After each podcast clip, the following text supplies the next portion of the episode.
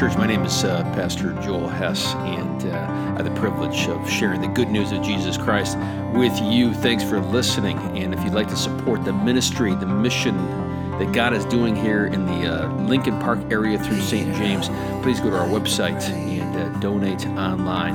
Thanks for listening.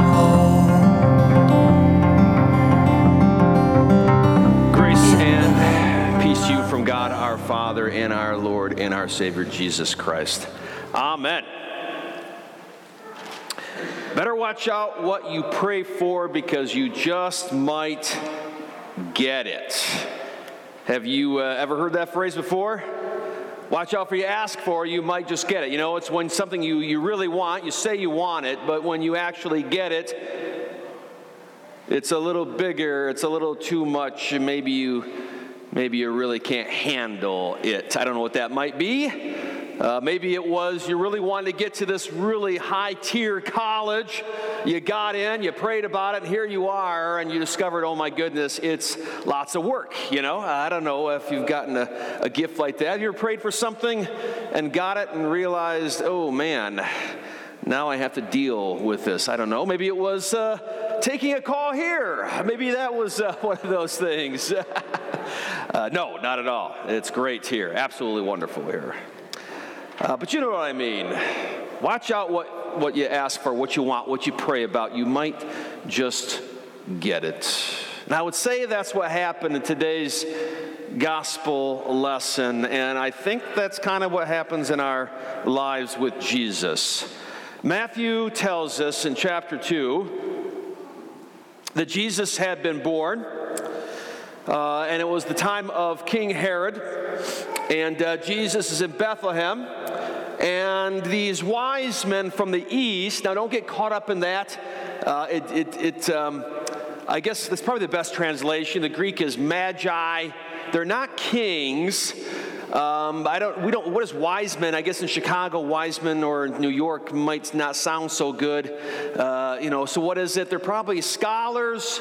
Uh, they're probably wealthy. They're probably successful. They're probably Renaissance men. They, they're, they dabble in everything. They're, they're well respected. They know a lot. It's kind of like a Thomas Jefferson sort of deal. Uh, and they're, the East is probably Persia. It's probably Iran.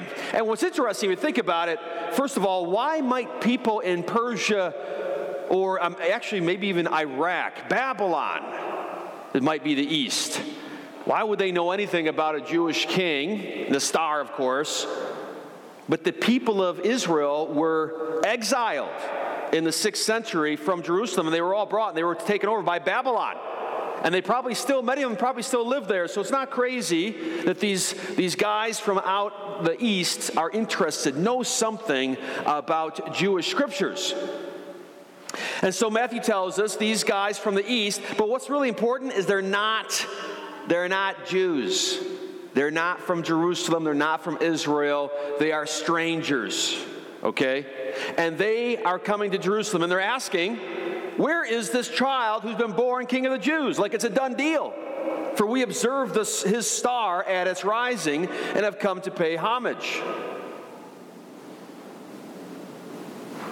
When King Herod heard about this, he was frightened. Why is King Herod frightened? What do you think? They're saying that a king of the Jews has been born well, who's the king of the Jews right now? It's Herod. Does he really want, would, would uh, well, let's stop. We won't talk about Trump right now. But uh, I can see him not being happy if someone were to tell him, hey, the uh, next president has uh, been born. But Herod was, uh, he was a genius. He was quite a politician. Um, brilliant. He fit into Chicago really well because he knew how to make everybody happy with his words. So he kept Rome at bay, right? Rome actually owned Judea, but they let Herod be king because Herod brilliantly pleased the Caesar. You know, he pleased the uh, higher ups in Rome and he gave them money and he said the right things. And so they liked him because he would do what they want. But he also brilliantly kept the Israelites, the Israelis, the Jews at bay too, because he wasn't a Davidic king. So he wasn't supposed to be called king of Israel or of Judah because he was not fully Jewish. He was not related to David. And the only person that can call themselves king in Israel and in Judah and in Jerusalem is a Davidic king. You have to be in the line of David. And for years, the Jews have been waiting for a Davidic king to take over. Herod was not that, and they hated him.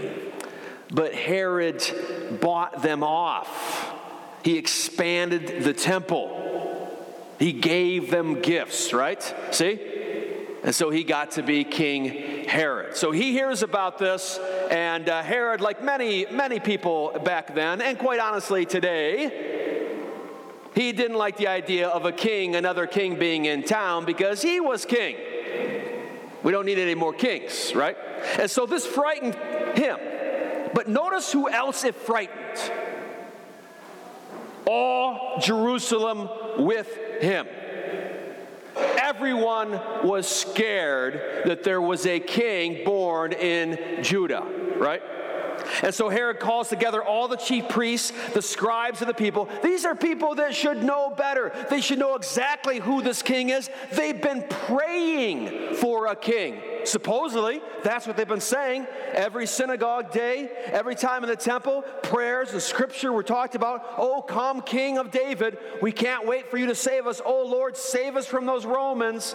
Come and save us from this Herod. They've been praying this forever. And now, when someone says a king's been born, well, they're a little frightened. And so is Herod. Because you see, the people of Jerusalem, the chief priests and the Pharisees, they might have said that they couldn't stand King Herod.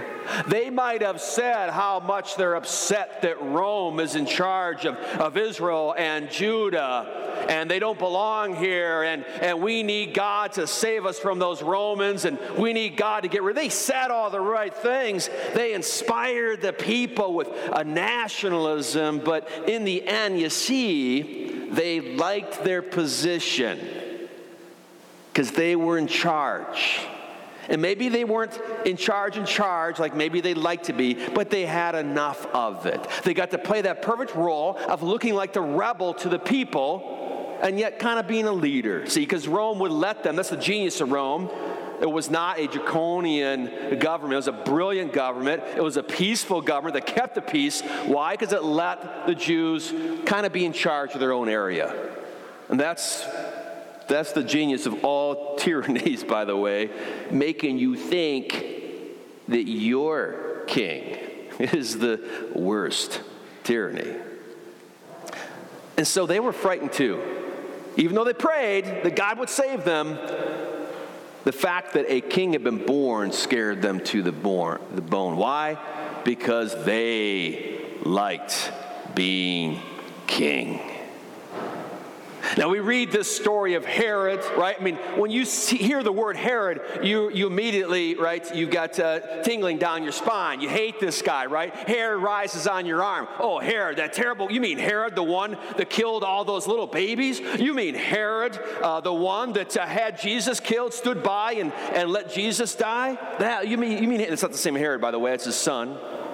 We don't like that name, right? We're not Herod, right? Are you Herod? No way. You, you wouldn't kill Jesus.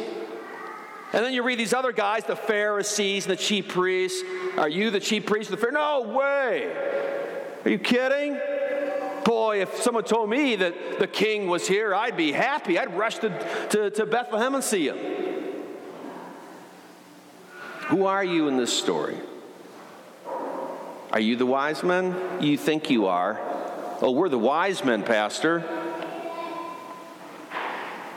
We're not, though, are we? We're no different. This is really important. You are no different than Herod. Everyone born is born a Herod. Did you know this? I, I, Jordan Peterson, a favorite uh, uh, philosopher, psychologist of mine, says that when you read a story, you really should put yourself, if you're smart, you're going to put yourself not in the role of the hero of that story, or if you're reading a historical act or event, we, we want to put ourselves in the mind frame of the hero, or we want to put ourselves in the mind frame of the victims in an historical atrocity or event. But Peterson rightly says you should put yourself in the shoes of the perpetrator first. See, we're no different than Herod. Now, eh, eh, eh, we're more like the Pharisees, I suppose, really, because we say that we want a king. We pray, oh Lord, we pray, don't we? Our Father who art in heaven, hallowed be thy name, thy kingdom come. But do you really want a king? You really want Jesus to rule in your life? You like to say you do and we do on Sundays for an hour, and then we want to leave our King here in the pulpit, leave us alone for a week, and we'll come back and see you like he's in a cage, and we come and visit him like a zoo animal. Right?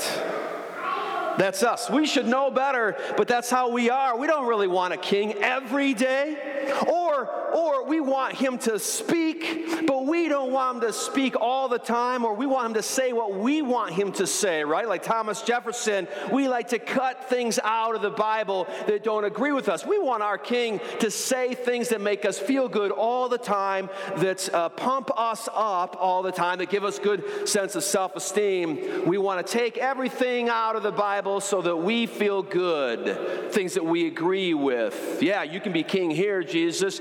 Yes, you are totally right here. And other areas we don't. We usually say that's liberal Christianity. That's what liberal Christianity is. It's taken away the Word of God, it no longer is the Word of God. And they end up sort of cutting and pasting and only taking what they want from the Bible. And we uh, biblical Christians laugh at our, our brothers and sisters, our liberal Christian friends, but you're no different. We don't like to hear Jesus tell us to love our neighbors as ourselves. We don't like it when he says, forgive seven times 70. We don't want Jesus to tell us to, what to do with our body, with our money, with our generosity, with our forgiveness. Because in the end, we all want to be king, don't we? We want to be king. But there's only one king. And I get why people don't want Jesus to be king. Because it's scary if indeed he is because it's scary. If Jesus is a king who only came to judge and condemn, if Jesus is a king who only came to tell us what's wrong, then we wouldn't want him to speak or we'd want to pretend that we're okay. It would make sense if you were really scared of this king who came to judge. Because if indeed he is king, we all fall. But who is this king?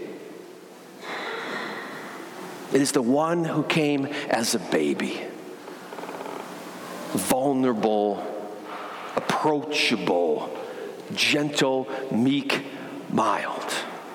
Who is this king that we're supposed to be so scared of? It's the one that came as an infant in Bethlehem grew up in Nazareth, hung out with, with fishermen, normal people, but more than that, it's the one who touched the leper, who hung out with the sinners, who let the prostitute touch him and worship him and cry on his feet.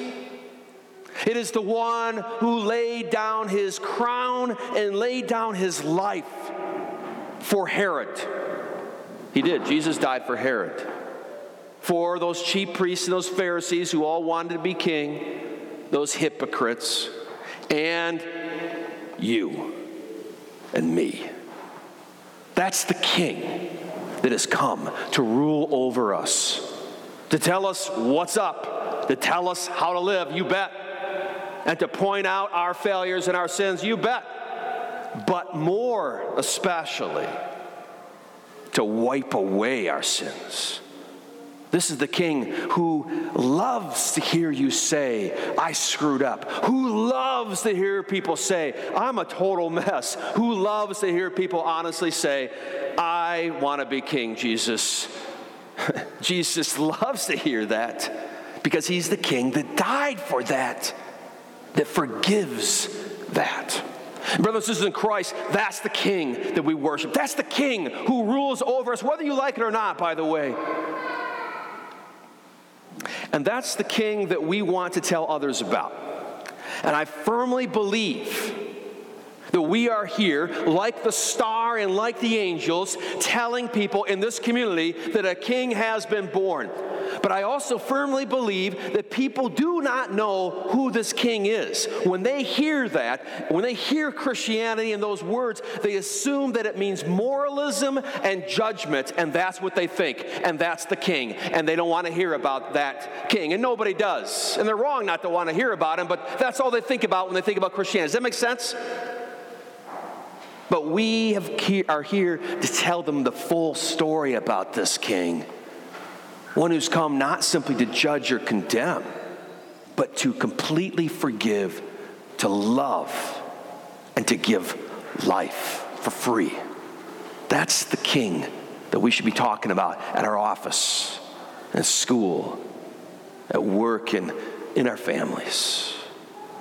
In Jesus' name, amen.